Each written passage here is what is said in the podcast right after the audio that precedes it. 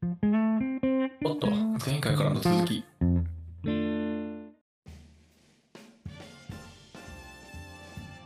はいでは後半です。えっ、とまず最初にですね当日の公演を僕ら枠をいただいて、えー30分ほどしてで今いるねここの4人のメンバーで、えー登壇させてもらったんですけど、はい。僕あんま喋ってないですもんね。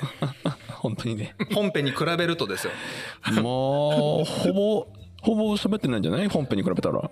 うんそう。でだ本編ほら 80%90% は僕が喋ってますからね確かに。はい。確かに。で今回は多分喋ったパーセンテージだと10%くらいしかないんじゃないかしら。俺も俺もっと少ないからそうだっけ？タクの方が多いんじゃない？いやそれもだって紹介のやつを12分した自分でねラジオの紹介したぐらいで。食べ物ラジオって言ってたもんね。おお言ったね。やりましたね。はい。うん。すんごい響いたらしいけど。喋りすぎちゃった感じですかね。だっていやあのこういかに食べ物ラジオがすごいかということを伝えたかったんですよ。いかにこう行動変容するかというのを伝えたくて、ね岡田さん。ちょっと話してください多分リスナーの方も結構いらっしゃったと思いますしただ全然あの知らない方もいるかなと思ってちょっとこうあの私の方から、はい。あのこういうエピソードが面白かったっていう話を ちょっと最初冒頭したんですよね。やっぱりその一つがお茶の会、でお茶のエピソードこれが私も実は初めてあの最初に食べ物ラジオを聞いたエピソード初めてのエピソードがそこで、で今までそのまあビジネスを見る上では、まあ、10年とか遡ることはあっても、うん。何千年とか何万年単位で遡ったことはなかったんで でもそこまでもうガチで振り切ってやるとこんなにその面白いそのお茶の価値がうん。分かるんだと思ってそこに感動したっていうのもまだ言ったのと、うん。あとお寿司の回ねお寿司のエピソードもえ結局定義できないんだねお寿司っていうことがあって。はいこれはあのビジネスの方々にはすごく言いたかったところでうん。皆さんやっぱりもう結構自分がやっているその食品なり飲料なりいろんなことってもう定義枠の中で次何やるか決めてらっしゃるところがあって、うん。でも実はその今作ってるそのものって大昔から考えると 全然何でもありだったんですよっていうところが面白いなっていうのとであとねやっぱ最後やっぱ産業全体を考えた時にこの番外編のあの家庭調理から家庭料理になったっていうエピソードででここはその。まあ、産業としてはみんな良かれと思って効率化して効率化してものすごい遠いところから輸入してうんで食卓に運べるようになったけど、うんでもその結果家の中でものすごい頑張って料理しないと美味しくならないみたいなことが起こってるってじゃあ産業の意味って何だったんだみたいな。すごい矛盾を感じてしまった瞬間だよねあれね。確かにね。我々は何をしていたんだろうみたいな。はい。ちなみにこのペースでずっとお二人が結構喋っていただいすいたので。ません。喋りすぎました。はい。いえもう全然途中でなんだろうね。途中であの、あモモデレーターってだったはず。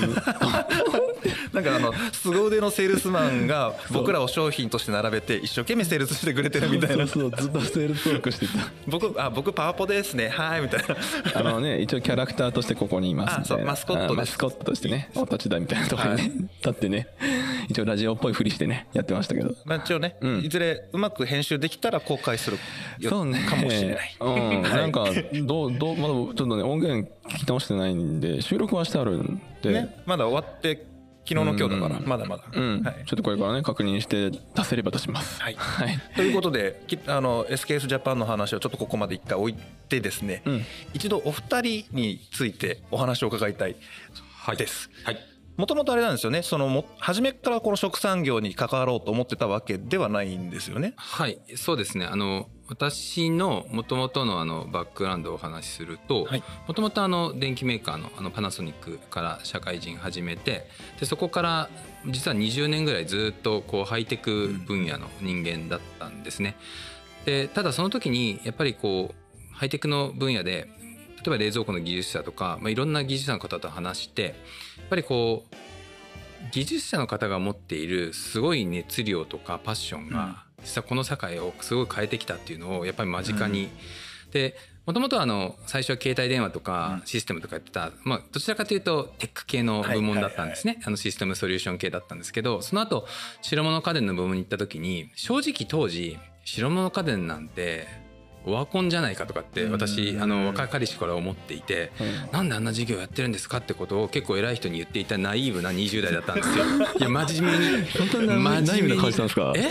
今から想像めちゃくちゃ申し訳ないっていうぐらいでも実際に自分がその白物家電の部門にあの配属して配属あのちょっと留学をして配属された時にその実際に冷蔵庫の技術者の方とかいろんな方が持っているものすごい熱いこうパッションとか、ものすごくシビアな世界でこうイノベーションをこうトライしているということを聞いた時にあこんなに尊い世界があるんだなと。結局そのハイテクメーカーとかを作ってるのは会社という枠ではなくてそれを支えてるまあ人であり、まあ、技術者あるいはその事業をやってるような人たちのこう熱量によって思いによって支えられてるなってことを思ったんですけど残念ながらその技術力とかが今の会社の枠では解放されないなっていうことを思っていたのででそれをなんとか自分がどうやったら貢献できるんだろうと考えた時にたどり着いた答えが外に出てもう一回成長戦略を描く力を身につけないとダメだなっていうふうに思ってこう全くコンサルとか行くつもりはなかったんですけれども、うん。こう思い切ってですねこうコンサルティングの世界に飛び込んだと。はい。はで,、はい、でそこであのまあいろいろ縁があってその、まあ、マッキンゼーというところで入って、はい。ただなんかその絶対にき心に決めてたのが、うんこう成長戦略以外やらんと。はいはいはい。これあのちょっと怒られちゃうかもしれないですけど、本当にあのまあコンサルティング会社っていろんなプロジェクトアサインの都合があるのでいろんな案件をやるんですけどもう自分はやっぱりもうハイテクメーカー技術を世界に最高の価値で届けるんだということを、自分のあのキャリアミッションとして産業人の本分としてですね、はい。あの町田電機の産業人たるの本部に徹してあるんですけどもう本当に産業人として自分はこう生きるのであるというのを感じていたので。もうそのためにひたすらいろんなハイテク通信本当に製造業の方々のこう支援をして8年間いいたんですけど、そこで分かったのが、やっぱりこの国にはあパナソニックだけじゃなくて、うん。どの業界にも人はいてはい技術もあると。はなのになんでこんなに失われたまだ当時20年だったんですよ。今失われた30年ってね言われちゃってますけども、い言われてますね。でもなんかその時に自分はこの技術をもっと横断的にその技術はその裏にああのいる人たちを横断的に世界につなげていくような仕事ができないかなということでうん。なんか事業プラットフォームを作りたいみたいなことを言ってはい。マッキンゼー辞めたんですけどただそれでも答えは見えてなくてん。どうやったらこう広く深くやれるのかみたいなことを考えてね。はあは要は一社一社の一社にこうバンって張って深くやると何か起きるんですけど、うんとにかく日本にはね何何万社もある中でうん。その技術とか人を一気に解放させるためにはなんかねテーマがいると思ったんですよ。は確かに。で、はい。実はその時に2015年ぐらいでしたね岡田さんね。あの、スマートホームとか、はい。そういったもうコンセプトがすごく立ち上がってきていて。あはあでスマートフォームってひょっとしたらなんかきっかけになるのかなとなんかこう技術とアプリケーションみたいなことを重ね合わせたくてだけどなかなかスマートフォームってこう遠隔操作以外にこうブレイクスルーがちょっと見えなくて、あななんだろうな便利なんだけど人の生活をリッチにするかどうかわかんないなと思った時に、うん。実はあるタイミングで食のプロジェクトに関わるきっかけがあってその時に気づいたのが食や料理の可能性だったんですよね。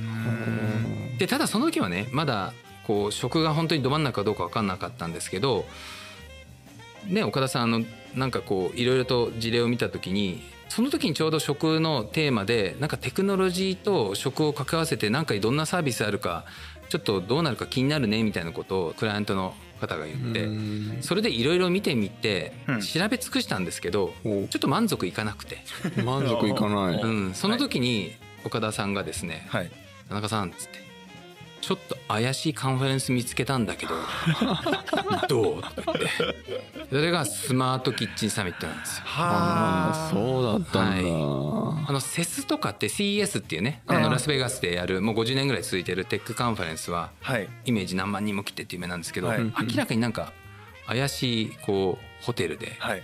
レストランみたいなところでなんかやってるすごくなんかこう、ななんていうんですかね落ち着いた感じのカンファレンスで。ここれどうだろうねと思ってうん。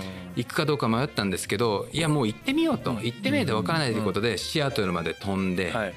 それで初めてあの2日間あったんですけど、はい。Day1 午後からドアバーンと開けて入ったら、はい。1日はねホテルの100人200人ぐらいの会場だったんですけど、いきなり最初キッチンデザイナーのあのさっき岡田さんがね、前編で言っていたジョニー・グレーという方が、家のドアを開けたらそこにキッチンがあるのが理想的な家なんだと。うん。で「キッチン can be anything」とかって言って「なんだそれは」って。おえ？はい。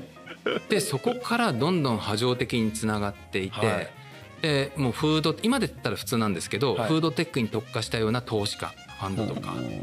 あと今日本でも有名ですけどベータっていうその体験型のショップの方がそこで登壇したりそして2日目はサムスンの方とかも登壇したんですよ。はいうん。電気メーカー出身の私が見たらうわサムスンがいるみたいな。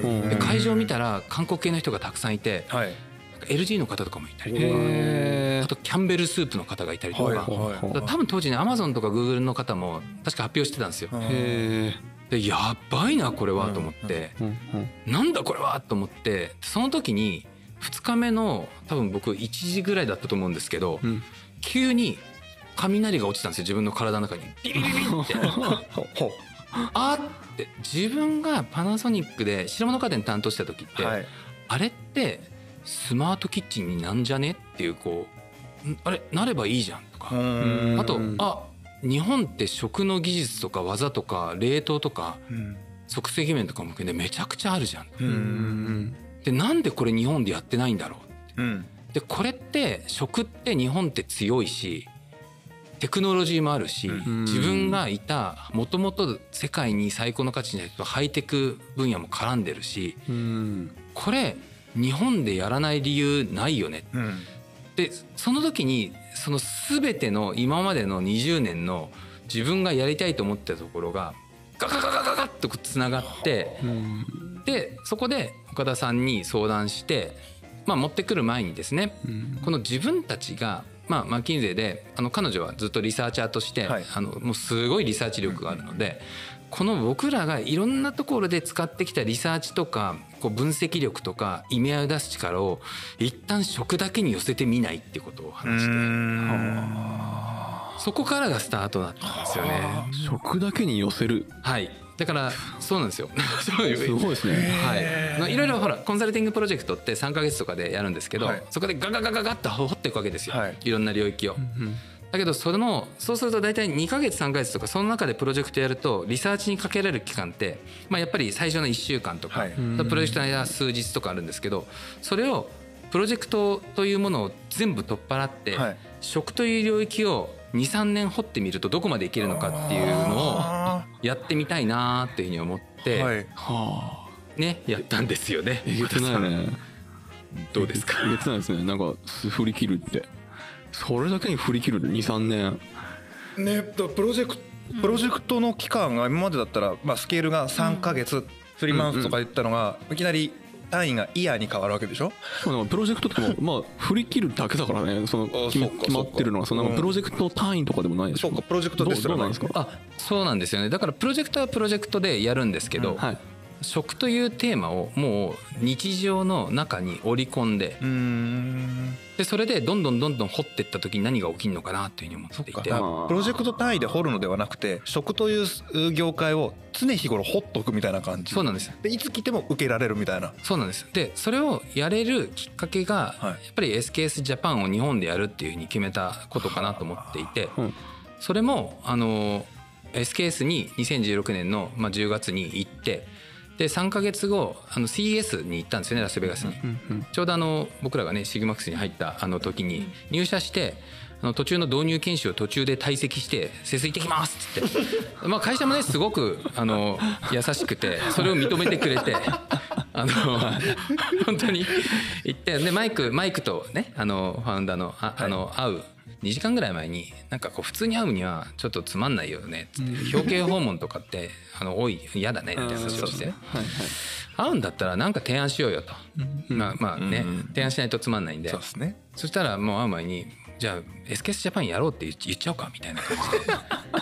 でマイクにこうまあそのサマリーをねもともとこう作ってて30ページぐらいの日本語で、はい。でいろんな人にちょっと見せてはい。なんか面白いねって感じで言ってくれたのでこういうサマリーを作ったものだと俺らはと。で日本語の資料バーって見せてん。でマイクにすげえ日本で関心持ってるから日本語やらないって言ったらうん。マイクが「 Sounds good!」みたいな感じで「軽い!」みたいな「軽い!」みたいな。でもねマイクはそこがすごいんですよ。彼はめちゃくちゃ切れるんですけどめちゃくちゃ easygoing というかポジティブなんですよ、うん。今までマイクに言って無理って言ったことないですよね。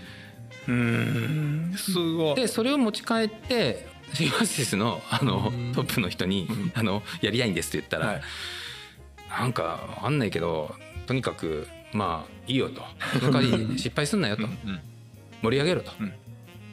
で盛り上がったらいいよみたいな形でまあやらせてもらって、でまあそこのベースがあったのででなので食というテーマ自体がうん。その SKS ジャパンというね、まあ、当時スマートキッチンサミットジャパンっていうフルネームで言ってましたけど、それをやることでこうぐるぐる回ってまだ食のプロジェクトないんですよその時。うん。なん。もないんですよ。ないんですね。ももちろんです。なんもないんで普通にこうハイテク系のプロジェクトもやってましたし、はい。うん。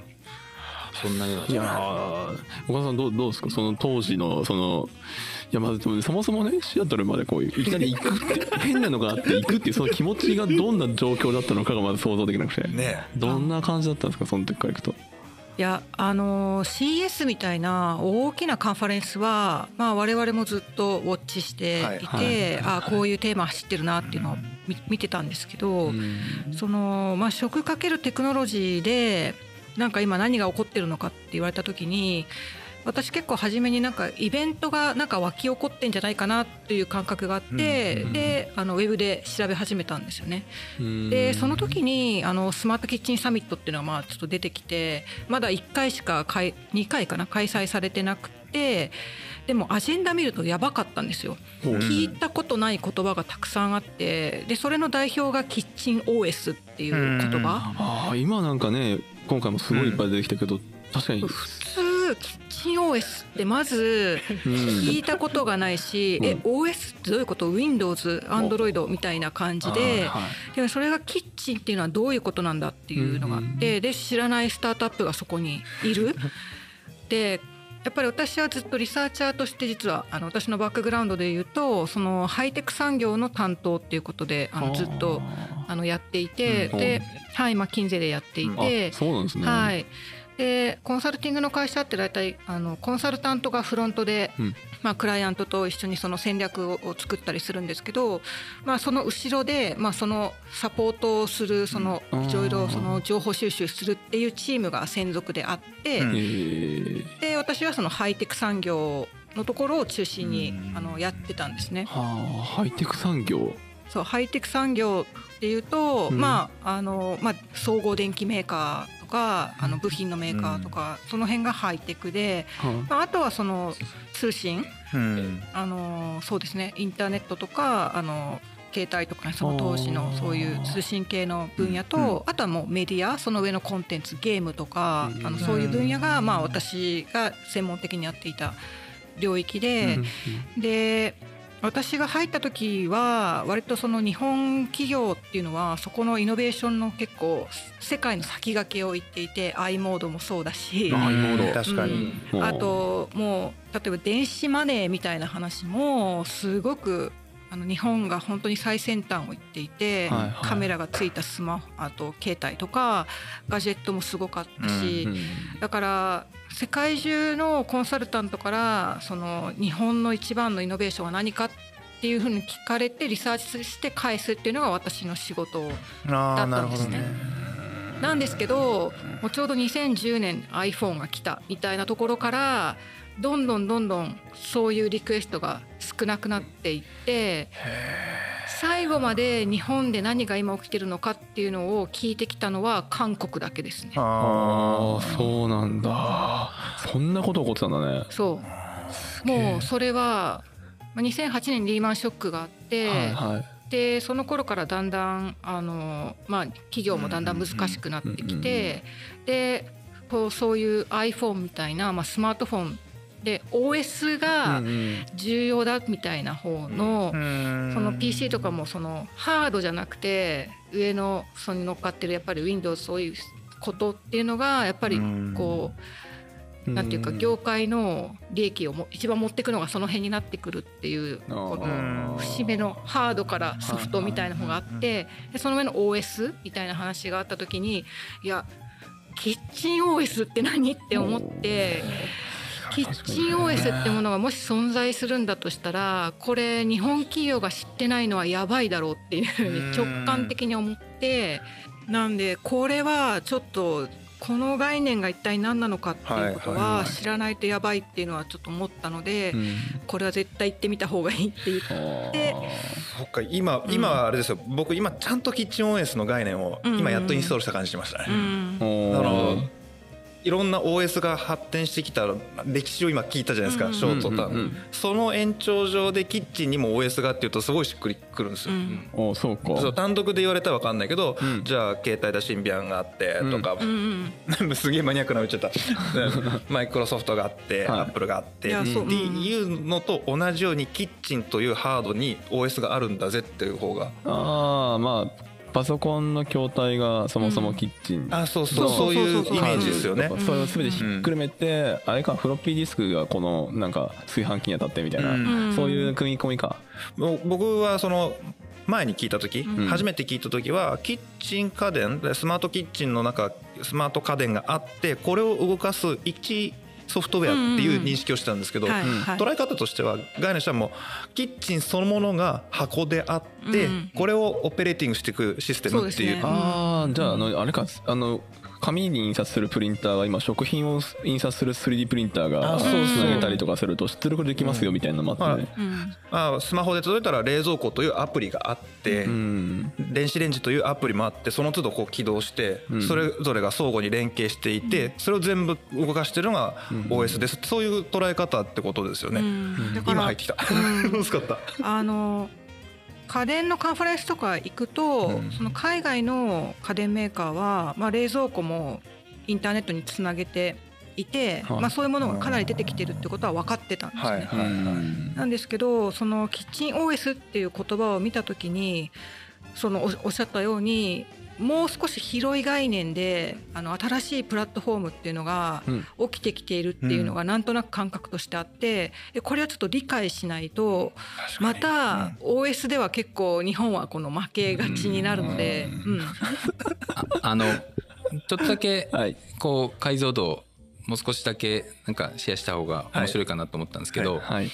例えばそのキッチン OS の世界もうん。こう水平でこうプラットフォーム的に行きたい人とデバイス側からキッチン OS を自分たちのこういろんな家電をつなげる方向に行く動きがあったりして、はいはい。プレイヤーにあのいろいろあるんですよ。うん。例えばあのイニットっていうスタートアップは、はい。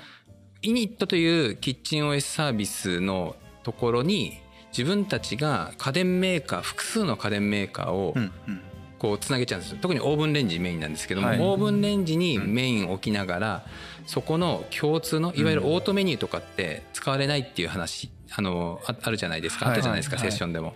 でその部分をスマホからコントロールしやすいようにそのインターフェースとかうん。こうメニューのアルゴリズムとかそこに栄養素のスコアリングとかも入れたりしてそれをいろんな家電メーカーの方々に使いやすいようにして各社が独自でこう開発するには手間も工数もかかるしユーザーインターフェース設計設計とかもすごい大変なんでうん。代わりにやりますよってそういう水平系の人たちと。はい。昔はサムスンなんかはむしろ全然逆でん。自分たちが独自の OS を作るんですよ。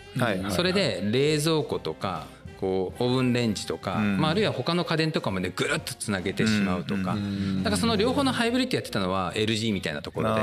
スマあのスマートシンクだっけ？あのそういうそのこう IoT プラットフォームの中にただ一部イニットを入れたりとか結構そういうようなところが結構それはそれでねうん。多分所さん好きなんじゃないかなと。そうですね。これはね面白い領域なんですよ。そうなんかねガガジェット的なところもあったりとか、うん。OS としてもあったりとか、プリンターとしてもね個別にあって面白いんですけど、まあねなんかね、まあ、やっぱまだ現段階だとあのパッと使えるかなっていう言われると、まあ、まず先立つ金がねとかその売ってたとしてもあそうそうそう。買ってねそうなんですよ。自分が個人がって考えるとやっぱり難しくてこれがいつ普及するのかなと思ったり、そのまでに電気問題があったりとかいろんな問題がうん。あって、じゃあもう別に今まで通りでもいいじゃないかって言われるとそうかもねっていうのでじゃあこの先どうなるのかなっていうのはなんかちょっとまだ空想上の僕の感覚的には。自分が使うと考えたらまだ使わないなっていうところなんですけどけど面白い未来とかいろんな社会問題解決するっていうのところではやっぱり一個ずつそういうところの遊びが必要だったりいろんなものが組み合わさっていくっていうのは分かるんですけどまだまだあー自分じゃまだ買わないなっていう状態ですね。うんあれですね、うん。ちょっと今空想してたんですけど、うん。メタバースではなくリアルで OS の中に人間が入ってるわけですよね。キッチン OS の場合って。うん。うん。でパソコンとかスマホって俯瞰的に操作するものじゃないでうすか。ん。でイニットの操作だったらまあスマホからピッピッってちょっと俯瞰的なんだけどでも体はキッチンの中にあるんで、うん。さっきのメタファーでいくとパソコン本体の中に自分の体があって、はいはいはい。このインターフェース接点をね、うん。今まで通りこうスマホなのかと自分の体がその家電製品に直接触れることも、まあ、一つ操作のインターフェースだし、ここの融合ってどうすんだろうなって思ったらなんか急に今ワクワクしてきた。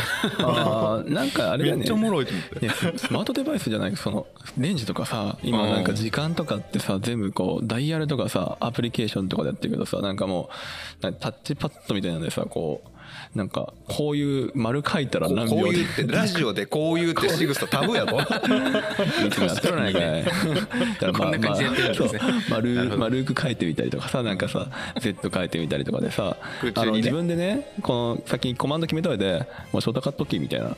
まあハンドジェスチャーでコントロールできるみたいなのね。とかねここここ肘であのあのグッと押すとなんかなんか卵出てくるみたいな。わかる。いや今手触ってるからその最適化するのにそういうなんかうん。体のアクションとあの声とか今あるじゃん？うん。声とかアプリ使ったりとか、うん。なんかねあるけどまだ肘とかさ、うん。膝とかあそれさで言ったらつま先とかさあれよね。どうなんだろうね。あの僕らは料理人なので冷蔵庫の開け閉めの回数めちゃくちゃ多いですけど、うん。やっぱ食材を触って手が何かでこう汚れてるとか濡れてる状態で当然冷蔵庫を触ればそこはカビの元になるので、うん。まあ一回ちょっと面倒くさかったりするんですよね、うん。ただ、えーっと4枚扉だったら左上の扉に手を伸ばした時点で自然と開いているとか、うん。たったそれだけのことですけどかなりあのキッチンの使い勝手としてはとね便利だし面白くなれると思うんですよ。料理自体が。確かにね変なところにこの労力をかなんかそう。労力というか考えるリソースを割かなくて済むから、集中しやすいよね。なんかそういうのもあるし中身が見えるっていうのは今まですでにありますけど、ん。それをどうインターフェース上見せるかっていうのはまあスマホ iPad いいんだけど調理中にそれ触るかっていうとなかなかね、うんそうですね。うん。なんか23年前にあのやっぱりアマゾンとかグーグルあたりが音声はい。でアレクサみたいなうん。そういうものを出してきた時にうん。結構そこもそのハブというかあの手を使わなくてもアレクサに言って反応が返ってきてで次につながるとかだからそういうその確かにおっしゃる通りキッチンの中に立つっていうのは OS の中にん。立ってるかのようなそのキッチンの体験っていうのが結構その出てきてたんですよね。はいはい。でもやっぱり難しいのってなんかそれってあまりにも未来すぎてで普通普通のって言ったらちょっと語弊があるかもしれないんですけども、まあ、うん一般であの料理をするっていう時になんか、ね、今までやってきたなんかその行動をいきなり変えるってすごい難しいなっていう感覚はあって。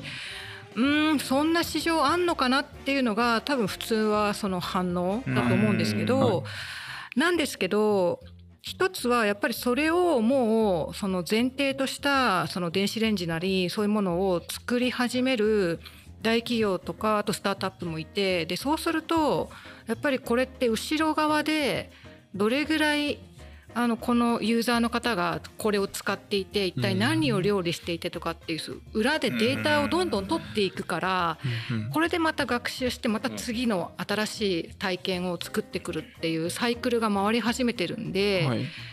だからこうニーズがあるかどうかはともかく少しでもやってみることで多分海外の電機メーカーが次に出してくる電子レンジって全然違うものが出てくるっていう感覚がやっぱりあってこれはやっぱりこういう動きっていうのは日本でとにかくまず産業側は知っておいた方がいいなっていう。あー確かに。いやなんか昔もあったよね。あの別になくてもいいパーツとかって結構あったりとかさあのなんかマウスとかもさこのギミックいらんだろうっていうのをわざわざ作ってさ LED 入れてみたりさうん。正直いらないじゃんあんなの。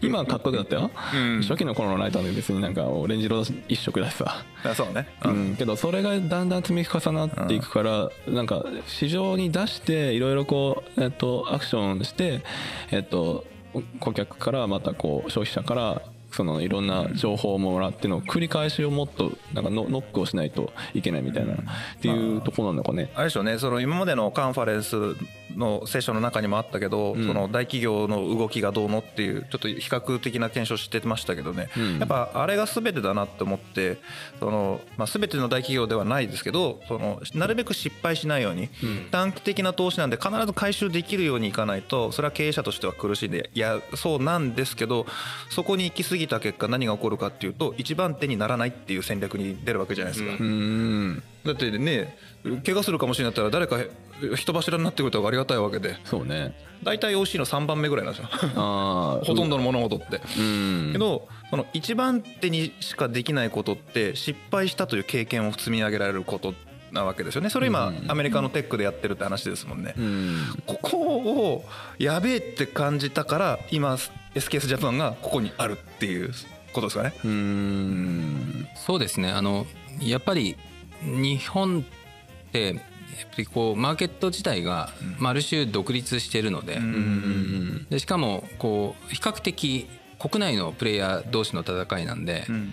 なんかそのあまりそういったところの進化というものが見え見えなくてよくガラパゴス化するってあるじゃないですか。あーはい。ありますでねもそうした時に、まあ、実際にガラパゴスの中でこう iOS とかに全部ドーンとある種、まあ、持ってかれたというか、まあ、変わってしまった、まあ、生活便利になったんでいいんですけどもやっぱりそういうこう世の中の動きをこうやるやらないは別にしても知っておくことは必要だねっていうのが一つの理由ともう一つはさっき言ったそのじゃあ家電とか何にしてもなんですけどん。どっちの方向に向かうんだって時にこれ例えば家電メーカーあるいは食品メーカー何でもそうなんですけどそこだけでこういろいろと考えていてもやっぱり難しくて。でもそれもいろんな人たちと同時に考えないといけない時にこういろんな観点がこう入るようにしないとなんか解けるものも解けないよねと。うんで従来のパートナーの中でこう一社ずつ会うことはできるんですけど、うんうん。じゃあ一社ずつ会うにしてもすごいやっぱり時間かかって、うん。こう例えば一社会う時にじゃあ NDA を結んでで NDA の調整に1ヶ月かかってみたいな。そうするとあの5社会うのにえ何ヶ月かかるんでしょうみたいな。うん。NDA ってちなみに？あと機密保持契約 non-disclosure agreement っていうその機密情報ってこれあの結構企業によっては厳しくてそれが結べないと協業の議論できないっていう時に。でそういうのっていうのが実はあのイノベーションの現場ではなのでその話に行く時にものすごい普通の一般的な情報しか出せないってケースってやっぱりよくも悪くもあるんですよね。本当に出せない情報とかもちろんあるんですけどもいやそれ別に NDA ちゃうやんっていうようなことも いやぶっちゃけあります。で僕らがそのちょっと弱音を見せるっていうのはそういうことあってそういった場に行くと熱量高い人たちっていうのはその場で自分で判断できるんですよ。であの要はあこれは言っあのある程度言った方がいや実はねとかって結構海外の人と話してるとあの結構僕らだけなんだよってビットウィンアスなんだけどってことで、うん。いろんなそのそういう言い方とか国内で言われるじゃないですか、うん。うんそういうちょっとこっそりトークをはい。なんかできてもしてもいいような環境があってもいいんではなかろうかと。うでそういうのはなんかこうさっき言ったギブアンドテイクのテイカーがいないっていうのはすごい大事なことで、うん。こうテイカーがいるとそれ言った瞬間になんかこうわーって取っちゃうとか。あだけどやっぱり本気で何か一緒にやりたいとか一緒にやらないと無理だよねっていうような人たちが集まってるとそこをお互いがこう困ってることを上げ足取るんじゃなくて、こうじゃあそこ一緒にサポートしするよみたいな、うん。そんな感覚ありませんでしたなんありましたありました。もう本当ななんつうんだろうね俗に言うテイカーの人たちって手を出されたのだから上の下のだけパッて持っていく感じするんだけど、うん。今回の集ま会った人たちってみんな手を出すとその手握り返してくるのよ。うん。そうね。でギバーの人たちもみんな普通に手出してくるから、ん。パッて出したらもう握手する以外にないみたいなね。なんだこのギブアンドテイクはあイコール握手ですかっていうん。ものとか情報のやり取りもあったけど、うん。メインそっちじゃない感じしたよね。そうだね。なんかなんか感感情でもう完全にもうがっしりこう、昔おラジオ聞くよとかって「あ面白いね」って昨日聞いたよえもうもう聞いたんすか？ね。こうやってやったらいいよって俺はあそこに言ってやるよみたいな、うん。なんだこの世界って。さっき知り合ったばっかなのに紹介してくれるんだ。好きみたいな。なんかあのどどれだったか古典ラジオだったかなどっかで聞いた時に、うん。握手した瞬間にそのじゃあ手と手が触れ合った瞬間にこのあの自分のものになるか自分とは何ぞやみたいなところってあった時に、アスコープのアスコープのぶ松並龍玄さんいらっしゃってる時の。あでしたっけね、はい僕あ全部聞いてますあそうだと思います、僕も。そうそうそう、そその感覚に近くて握手するとそのど自分になんか近づくみたいな、はいなんかそういう考え方で要は心の握手をグッとするとですね向こうの一周が自分のところにこうグッと入うるん。でそれをこうなんか受け止めるかどうかのなんかこう体の準備がなんか心の準備ができるみたいな感覚かなと思っていて。確かに。かねいろんなものがね、はい。やっぱりつながってくるんですよね。ポッドキャストすげえなって思って。ポッドキャストというか音声メディアすげえなっていう。いろんなねところをねまあちょっと外れちゃうんですけど今のポッドキャストの話でいくと、はい。僕自身がもともとよく聞く方だったので、まあまあ料理やってる時に唯一相手の耳しかないんで、あなんですけど。ね。はい。だから自分たちもポッドキャストというメディアに行ってるのは一つにはその料理人にも聞いてほしいとかね、う。うんん。そういうのも含めてやってるんですけどこれ一つ面白いことに、えー例えば食べ物ラジオもそうですし、うん。例えばあの超一流の古典ラジオさんも YouTube に出てるじゃないですか、はい。うん。YouTube で見ても何も頭に入らんのですよ。うん。逆に映像が邪魔してるんだと思うんです。けど小難しい話も耳だけで聞いてた方がなんか想像ができてこれ何なんでしょうねって。なんなんだろうね、もうセッションも場合によっては俺ずっと下向いてパソコン打ってたけどイヤホンして聞いてた聞いてる方があのねうん入ってくる。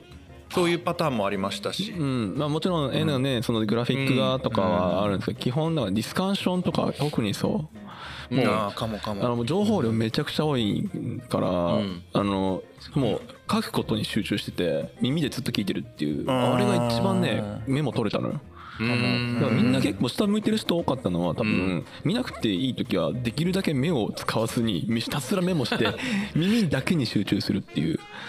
もうなんかねあれが一番効率いいというか一番入ってくるんだよね。それだけみんな必死に聞いてんだよね。うん。だから顔上げて聞いてる人の方が必死かっていうとまあ分かんないけど割と俺は下向いて目を必死に取って取って耳だけ開けてる人の方があのガチなんじゃないかってちょっと思った。ああそうだからみんな下向いてるんやと思って。結構みんな下向いてたかも。あ、そうでですか。なるほど。僕だって1セッション1スライドメモありますよ今ここに、尋常じゃないの書いてある。どんなメモなのか見てみたい。うん、もう本当ただの端書きなんで大したことは書いてないんですけどあ面白いと思ったらババって書いて、混ざっちゃうと後で誰が言ったっけってなるからもうページ変えるみたいな、それはサポーターサイトの Discord に共有されたりしないんですか？いいですかでもいいいいですけどだってこれ SKS の方もそうですよ。僕らが権限はあんまないですけどこれこれなんですか ねそもそも SKSJ で冒頭にあのそういうの、ね、スクショとかダメよって言ってましたね。盛り上がればねいいかなと思いますね本当にね。まあ、あの Discord 内で出してよければあの、まあね、サポーターの方半分ぐらいはあの宿泊者の方なんで、確かに。超うちは。半分はもう社員さんなんであの表というか裏というか、まあ、うん、中の人いっぱい。いるんで確かに。今ここに僕ら含めて5人いますけど、うんあのあ一人だけあの公開録音でねあの観客入ってるんですけどね、うんふもとさんね。はい。だから全員あの同じサポーターコミュニティの中に入ってるっていう謎の現象が、ね、はい。い、いですよね。こういうのがなんかつながっていく感じが。そうですね。だって初めて会ったのっていつですか？3月くらい？に？3月？にか、なんかでも春です。本当に春です。よ。ね、うんそうですね。でもうねメールをしては何回かややり取りした時に僕あの太郎さんからいきなりあのガンダムに例えたこうメニューの何頼みますか？って言われてね。例えるならばこれはガンダムのこれですって来て 僕ガンダム好きは一言も言ってないし これはすごい投げ込み来たねと。僕チャンスだなと思って。ガンダムでチャンスだったチャンス僕はもう僕は本当にでも今回もねあのーはい。鳥越さんとかも鳥越さんそうでしたはいあのーザク豆腐もあるし 結構ねガンダムがきっかけになってるってこの世代にはあるんですよね。ニュータイプとか言ってたもんね。ニュータイプ。ニュータイプ。もね。人類はニュータイプになるって言って。い言ってましたし、まあだって僕らはラジオの中でもニュータイプの話してるからね。そうそう。俺それで知ったんだから。ニュータイプって何って言ったぐらいなんだから。あそうね。そうそう。確かにね。だからもう会場で聞いた時はニュータイプ出て出たと思って。あそこがあの話でメールしたのがもう2月とか3月。そうですね。ね。そこからもうここまであっという間に来る。何ですかねこのスピード感というか多分こういう形でやっぱりななんか共感するもの共でそこの上から共鳴してなんか動いていくっていうところがなんかすごい大事だなと思ってて僕はねでも本当に今いい時代だなと思っていて昔なんか仕事ってこう本当にあの戦略というあるようにうん。まあいわゆる戦なんですよね。はいはいはい。だけどなんかその戦をしていてもなんかこうもう陣地がなくなってきてしまっているのでうそのモデル自体が通用しなくなっている、はいだからやっぱり戦い方というかやっぱりこれからはなんかこういう次の大陸とかをうん。こう見つけていくっていうかすごい大事なんですけどその大陸自体が実はそのまだインビジブルというかその形になってないので,、うん。でそこに至るある種そのステッピングストーンというか踏み石として、うん。今あるその技術とかサービスとかをまだ独立なんですよ全部。確かに。はい。昔あのこうフードのデータを貯めてるプレイヤーイニットとかいろんなプレイヤーがいたんですけど、はい。そのデータも今散在していてそれがこういくつかのきっかけを経てポンポンポンポンとこう統合していくと思うんですよね。うん。そうすると今まで解けなかったような課題が解ける。まさにあのこうイノベーションマップの右回りうん。左回りと。渦巻きみたいな でもそれをやるには結構大胆なピボットがあるのでうん。通常のビジネスのなんか評価基準 KPI とかだとはい。途中でやめろになっちゃうんですよ。ねそれをなんか許容してなんかこうやっていくような社会になっていくと面白いなって、うん。その過程の中でこう関心ある人たちをどんどんどんどん巻き込んでね、うんそうですね。なんかもう完全になんかできそうな感じがしますね。いろいろね。いろいろ楽しいことができたらな。そうね。あと僕今回 SKS ジャパンでちょっとだけ気になったのがもうちょっと料理人に関心持ってほしいと思いました。あそうです、うん。なんか素材とかもねあのできたものとか、ん。まあうん。何とは言わないけどあの味味というか粉ものとかもねうん。味がもうちょっと良ければみんなの評価ももっと高くなるのにみたいな技術の方はいいんだけどそれを使うための素材が悪かったりとかん。なんかまだまだバランスが取れてない企業さんもあってそこをねうまいこと補い合えればめっちゃ売れるのにみたいな。僕ら今回大活躍したんですよ。そういう意味では、うん。試食をしてコメントを言うだけでもあその視点あったかってやったら喜んでくれて。本当ですか？それめちゃくちゃいいですね。なんでかっていうと料理人が僕らぐらいしかいないからなんです確かにまともにね。これ僕らよりも優れた技術を持った料理人なんて腐るほどいますから、うん。そういう方々が10%でもいい1%でもいいからこの SKS ジャパンに入ってもらって、うん。でいろんな角度からコメントをしていくあそういうふうに感じるんだ俺だったらこうだよみたいなのを料理人目線で言う人と、うん。あのテックの世界で実現する人がもっと話したらねいいと思うんですよ。うん。ガジェットオタクの料理人とか来たら面白いね。あだと思う。であの僕らっていうかね僕自身がそうなんだけどあなたはテック系だけどあのどっちかというとぼこっち寄りの人ね、うん。俺とか父とか、うん。まあ、うちの親父も割と緩い方だけどその職人畑が長ければ長いほど、うん。そのテックに対するテコ感が強くてね、うん。いやそんなことやったら、俺のアーティスティックな料理がとかね。あなんか文句を言いに来てもらったんじゃそない？う。伝統がってやあのまた変えちゃいけない伝統がとかって文句言い出す人ほど来いってそうだね。来てでタコが言うように文句言ってもらって、うん。一緒に壊れようぜって。お互いにぶつけ合ってみんな一回バラバラに砕け散ったらいいと。思う。うん。砕け散ったところからもう一回アミノ酸をこう組み立て直してタンパク質に組み立て上げるみたいな、うん。ブロックのね。レゴは一回ばらして組み直すみたいなことができればね、うん。いいんだけど、うん今はあの必須アミノ酸の一つであるそのシェフとか料理人のカテゴリーが今欠落してるので、うんうんとするとタンパク質って再結合できないように。うーん。再合成できあこれ多分直近のやつで放送した昨日かな。まあタンパク質のね前編だけね。はいそうん。一回ばらして組み直す時に最低限のところにどうしても合わさってしまうのでそこにシェフ料理人がもうえっと今回2%でしたっけ？3%でしたっけ？そうですね。まだ少ないんですよ、はい。うん。リアル会場で参加されてる方は本当に限られてると思いますね、そうね。もうちょっとこう言っていただくと、うんいろんなジャンルのが均等に取れてくるともっと面白いだろうなとは思いましたね。そうですはい。ね、そうね。えーっととりあえずもうね1時間くらい。ちょっと待って後編で1時間？そうだな。50分は超えたかな。あうん。あ後編後編だけでね。あの一応今回ねあの全然まだ言ってないのははいシグマクシさんの会社のオフィスで撮らせてもらってるんです。あそうあまずそこからね。俺が 言ってない。そう言ってないのか。言ってない。あのビルの景色すごいよねって言ったら兄ちゃんそのままそうだね流したから。いやじゃあねそこそうね。はこう会社内の なんかオフィス街の虎ノ門の言ってなかった。何十回かにいるわけですよ、はい。僕らが。なんでで SKS ジャパンの中でも僕らね、はい。感化されまくって、うん。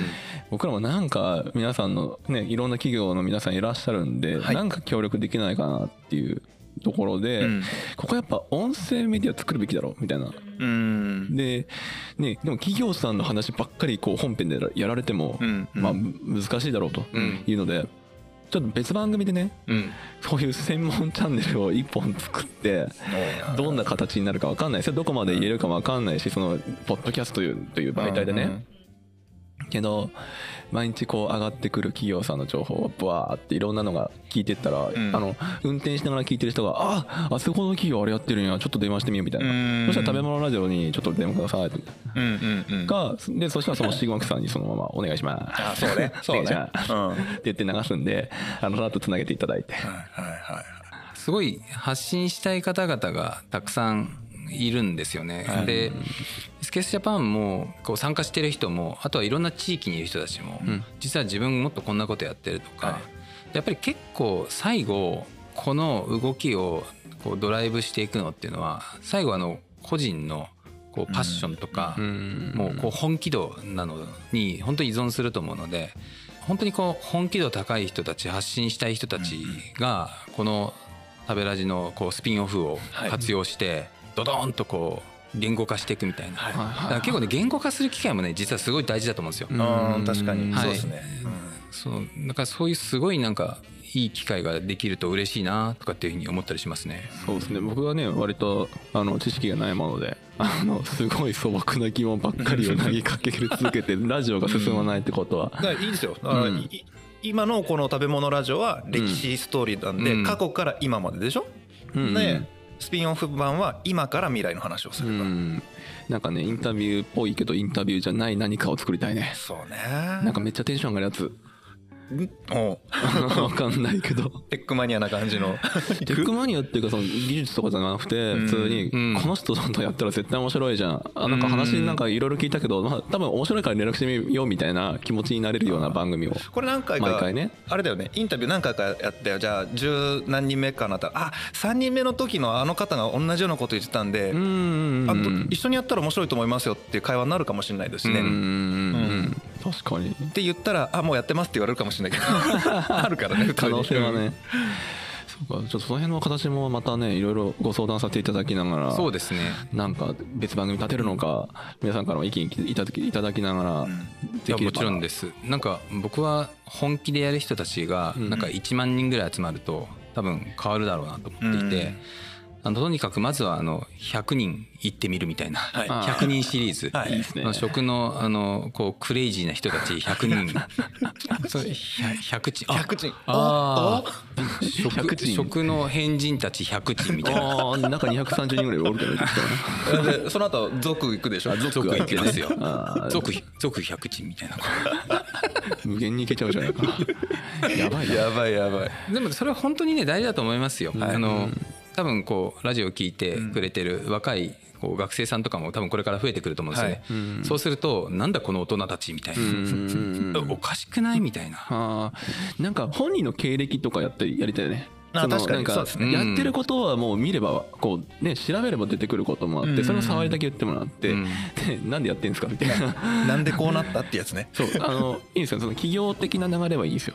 個人のね。個人でなんでそれに参画しようと思ったんですかみたいな。うん。結構そんなうん。ね事業ばっかりじゃないですか。うん。だからそこ聞きたいですよね。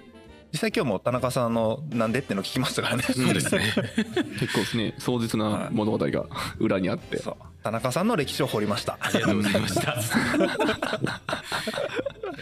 ということで。えっと、最後ですけど何か一言ずつどうですか？そのササポーターさんとしてもいいですし あの一番一番最初のサポーターさんなんで。あそうね。そ岡田さんが第一号っすからね、う岡田さん一第一号ですね。はい、あの光栄です。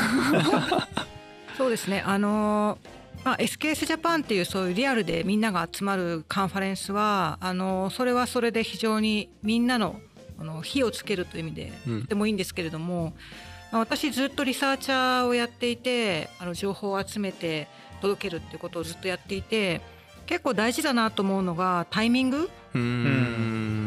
で結構そのどのタイミングで自分がその情報を聞くかによって、うん。その先のアクションが結構変わるっていうことがあるので、うんだからこういうポッドキャストみたいなこういうメディアってこう自分があなんかこう関心があったっていう時にこういうことを聞けるとうんうんすごくそこからまた発展しやすくなるので、なんかその意味ですごく期待していて で、まあ、例えばその何か今されている事業を、まあ、なぜやったのかっていう個人のそのヒストリーを聞くっていうことと、うんそのやろうとされていることがこの過去の歴史から考えるとどれほどものすごいインパクトがあることなのかっていうのを、うんうんうんまあ、その方にもそうだし、はい。それの未来のユーザーの方にも伝えられると。うん。ものすごくなんかありがたいというか、うん。価値のあるものにやっぱり伝わっていくと思うのでなんかそういうことをあの食べ物ラジオさんと一緒にできると嬉しいなと思っています。あーそれおもろいですね。いいですね。いいですねいいですね。面白いと思います。ありがとうございますはい。あの僕はなんかこういうことをやっていく中でタイムラジオさんとかも見ててそう思うんですけどやっぱり人のこう思いとかパッションみたいなところがすごい大事だなと思うんですね。うんうんうんただアドレナリン的に短期間でぐわっと盛り上がってやっても多分続かないのでなんかやっぱり僕はあの本当に大事なのは短期間で一喜一憂せずになんか皆さんと本当にこのいいビジネスとかいい社会とかをなんかこう作っていくようなことを本気でやりたいなと思っていてなんかこう3年後5年後とか、まあ、いろんなこう波とかあると思うんですけどもやっぱり食べ物ラジオさんを聞いててあの僕は本当に一番学んだのはあの時空を超えた見方が大事で。うんメタ認知というかもう時代のメタ認知みたいなことがすごいできて目の前のなんか7年後10年後のビジネスとかって正直な話言うとこう後の世界から見ると武藤さんみたいな人に「いやその後ねその企業が頑張ってやりました以上」みたいな30年みたいな。あその時間軸で語られちゃうのかなと思っていろいろあって80年経ちました。早っみたいな。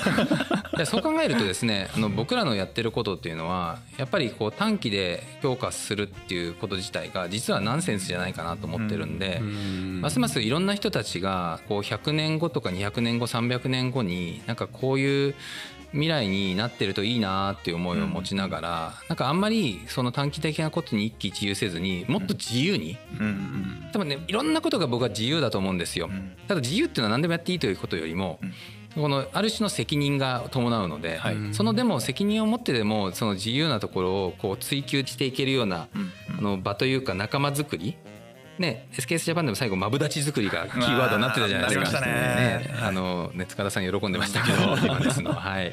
でもそんな感じでやれたらいいかなと思うんで、この食べラジのスピンアウトは多分マブダチ作りの場じゃないかなとい。うふうなことを期待して終わりたいなと思いますよ。見事。さすが見事綺麗にまとまりましたよ。経緯まとまった。のかな、最後そこ濁していいですか？濁すのね。いやいや、はい。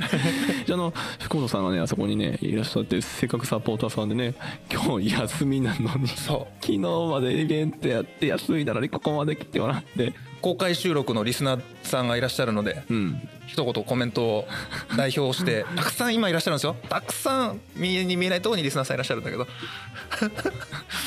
急に来た無茶ぶり何も考えてないところいやーぜひねせっかく会社で収録することなんてなかなかないですから。ですから。はい。はい。あすみません。えっと 私あのえっと田中と岡田と同じ株式会社シグマックスの福本と申します、はい。でえっとあの食べラジもヘビーリスナーで もうあの土曜日の朝に食べラジを聞く時間が本当に至福の時間なんですけれども はい。で私もあの同じようにあの SKSJ、あの今回運営していて、はい。うん。食べ物ラジオさんとのコラボっていうのも、あのいろいろやらさせていただいてるんですけど、はい。なんか SKSJ と食べラジが融合したことが本当に大きな意味があるなってあの思ってます。ほえっ、と今日もあの皆さん話してましたけうど、はい。過去を見られてるあの食べ物ラジオさんと、うん。まあ、今と未来を見ている我々がまずあの一緒にやってるっていうこと、でなんかやっぱり一気に視座が広がりますしであとあのさっきちょっと岡田も少し言ってましたけどビジネスとあの日常あのポッドキャストって結構日常のメディアだと思っていて、うんで私たちがこう SKSJ でやってるのって、まあ、結構そのイベント的というか、うん。あのービジネスの現場みたいなものだと思っててなんかそれが融合したっていうのはあのなんだろうもっと日々そのビジネスの現場でビジネスを考えてる人がちょっと日常の出来事からもなんというかインスピレーションを拾えるようになるんじっなかなってあの思いました。めちゃくちゃいいことじゃないですか。加藤さんそれなんかなんか原稿用意してました。ねびっくり。すごい無茶ぶりだったのにめちゃくちゃ綺麗に撮れたなって綺麗に話するちょっと振られたら言おうかなと思って。用意した。分かってる。性格性格読まれとったね。いいっすいねやきっとね福本さんも今後あのねうちのあの歴史の資料集めとかね。あのあるよあのワンちゃん。ササポーターさんとしてお手伝いしてくれるって、知れって言ってくれたんで この間ね。あそうそうんそんな話もあったので、あの食べ物ラジオを聞いてくださってる皆さんもね福本さんねそのうちあのツイッターでちょいちょいあの現れると思うんでよろしくお願いします。あ ぜひお願いします。はい。ということで今回この辺でいいかな？そうですね、はい。いや楽しかった。なんか僕らだけあれだよね、うん。SKS ジャパン4日目やったよね今日ね。今ね。そうねめ確かにそうですね。こここれ自体がもうねセッションだから。結局ね2時間ぐらい喋ってるから2時ね間ぐらい話してるされてますでしょ？なんならね昨日までほとんど一枠30分なの、うん。今日のとなんか番外セッションだけ2時間やっ最長だからね。最長ですな。あ最長ですね。いいね。えラジオいいね。やっぱね面これは自由白かったですね。自由さがいいね。はいということで今回ねえっとお邪魔して収録させていただきました。では今回はこの辺で終わりたいと思います。ありがとうございました。はいありがとうござありいました。がとうございました。ございました。ありがとうございました。すごい。すごい。ありがとうございますありがとうございました。楽しかった